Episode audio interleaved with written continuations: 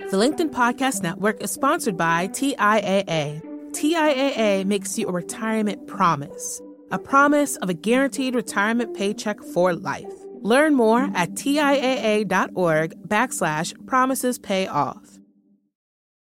LinkedIn presents. When we acknowledge that life's biggest decisions involve both money and love, we're able to make better decisions that leave us happier and more fulfilled. Good morning. It's Monday, and welcome to the Next Big Idea Daily. I'm your host, Michael Kovnat, coming at you with a fresh batch of big ideas. We're going to serve you one per day this week. Don't get greedy. And over the course of the week, you'll get a full five course meal. And this week, it's a meal with two main ingredients money and love. That's right. This week, we're going to be talking about money and we'll be talking about love. What's more, we're going to be talking about them together, which is kind of taboo because you should make all your love decisions with your heart, right? Based on passion and emotion. And your money decisions should be made with your cool, rational head. That's how we've always done it, isn't it? Love and money are separate spheres, non overlapping magisteria, and you mix them up at your peril. If you decided to date someone just based on their income, that'd be kind of gross. And if you made a career move just to be near that person you have a crush on, foolhardy. But this week, I'll be talking to two authors who think that's wrong. Their names are Myra Strober and Abby Davisson, and they've written a book called Money and Love An Intelligent Roadmap for Life's Biggest Decisions. It's a new book, but it has roots stretching back decades to when Myra was a young economics instructor at UC Berkeley. She saw herself passed over for tenure track jobs several times until she realized it was the fact that she had two small kids at home that kept the department chair from offering her those positions. This was 1971, when department chairs could get away with things like that. A fact worth reflecting on now that we're in Women's History Month.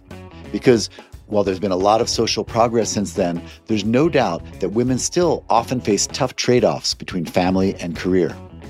Realizing that this was a social problem more than it was her personal problem, Myra started teaching a class at Berkeley that she called Women and Work.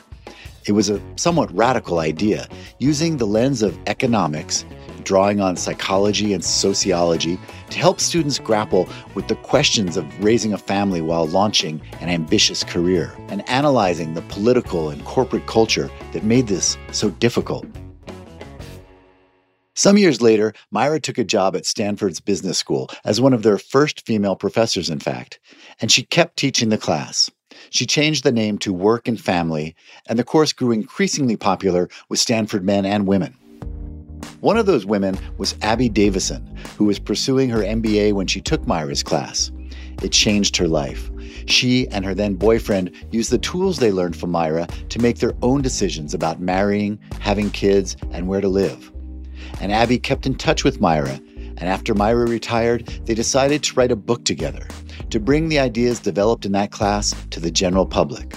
And this week, we're going to bring those ideas to you Starting with the first one, the key to the whole thing, really the idea that money and love shouldn't be thought of separately. Here's Abby to explain. Decisions about money and love are profoundly intertwined. Conventional wisdom teaches us that we should take completely different approaches for these two topics. We often get advice to not let money concerns influence our decisions about love and never to allow love to influence our decisions about money. But that's a mistake because these decisions affect each other, and compartmentalizing them does us a great disservice. When we acknowledge that life's biggest decisions involve both money and love and consider them jointly, we're able to make better decisions that leave us happier and more fulfilled. Take the decision about where to live and when to move. That's not just about money. And it's not just about love. How about having children while pursuing a career? Again, not just about money or love.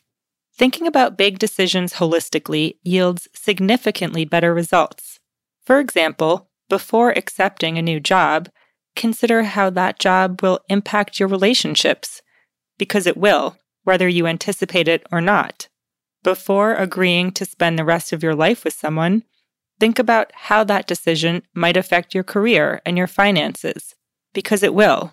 And the more you think about it in advance, or better yet, talk about it with the person with whom you're considering spending the rest of your life, the better off you'll be.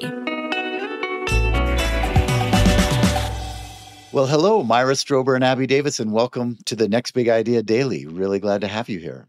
Glad to be here. I am really excited to talk to you about your book, Money and Love.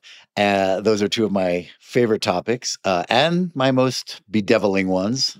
And I, I, understand this book came out of a class. I, I want to hear about this. I mean, this sounds like a class all of us should have had to take in elementary school or high school, if not college or grad school.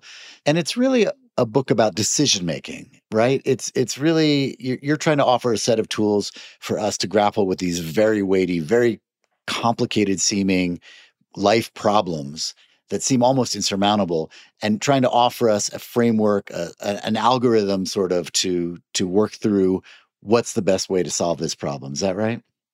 That's right. And you know the conventional wisdom is that you should make money decisions and career decisions with your head and family decisions love decisions with your heart and never the twain shall meet. And we really think that that advice is misplaced, that you need to make decisions holistically. Give me a sense of the scope of this book. Like when I hear money and love, I'm thinking mm, my bank account, maybe dating, but you're really getting into a lot of complicated life decisions that might not immediately be obvious. Could you, Abby, maybe you could list some of the topics that that you get into in the book? It's all of the big topics, all the big decisions that we often find ourselves facing arranged roughly in the order that people face them. So we go from talking about dating and mating and is this person the right one for you? Then if you decide do you want to get married or not, um, have children, combine a career with family, all the way up through uh, divorce and elder care, and then how individuals can be change agents and shift the work family system. So it really is the full gamut of life experiences that we discuss in the book. Let's get back to your first big idea, which is the idea that decisions about money and love are profoundly intertwined. Is it hard to convince people of this approach that these things should be considered together? Because, as you said, we're conditioned sort of to think of these as different spheres of life. Give me a little bit more of the case for why these need to be considered together.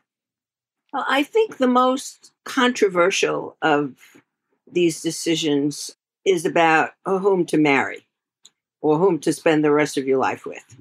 Because um, many people think that bringing money into that decision is too materialistic. That, you know, you make decisions about marriage based on love, based on your gut, and money shouldn't have any role at all. And I really think that the easiest way to help people realize that money is involved in that decision is to send them to uh, Pride and Prejudice by Jane Austen. It is a truth universally acknowledged that a single man in possession of a good fortune must be in want of a wife. As soon as they start reading, they realize that, in fact, uh, the decision about marriage or about life partners is very much also about money. Some people uh, have no trouble with that. I had one student who uh, told the class that she was engaged to someone, and um, hmm. his family asked her to sign a prenup. And uh, she said she wouldn't sign a prenup, and she eventually broke the engagement. And she said, if he wouldn't share his money with me, I wouldn't share my life with him. Yeah, but it does go against some of our romantic notions, doesn't it? That that love is just this passionate thing that's going to carry us wherever it will, we don't want to kind of put all this practical financial stuff around it. Well, those are new notions. I mean, marriage used to be much more transparently an economic decision. There was a dowry, there were, you know, actual negotiations involved between families. And so this notion that marriage is really about love and, you know, you're supposed to be swept away is a relatively new one. And so that's something that we need to remember that the current notions of marriage were not always the case, that things are evolving, uh, and that, as Myra mentions, there is a marriage market, whether you uh, really want to see it or not. We are all operating within that construct. What do you mean there's a marriage market? Tell me a little more about that. So, when we go out and decide that we are going to join our lives with someone, whether or not you actually want to get married, since we know marriage rates are decreasing, we look around and we assess the uh, available options. And um, we might have a list in our heads, for example, of all the characteristics that we find attractive.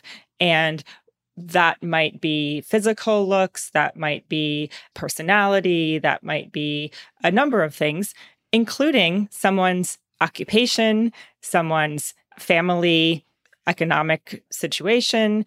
And those things come into play whether or not we consciously decide that they will. And some people, as as Myra just shared the story of her student, um, do very consciously decide that and want that to be a factor in the mate that they choose.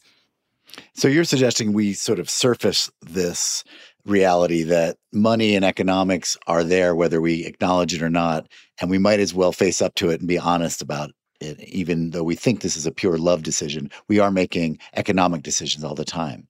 One of the things that we say is that you may be in a market but choosing a mate or a partner uh, is not like choosing a pizza topping. You know you don't walk around saying i want mushrooms and peppers.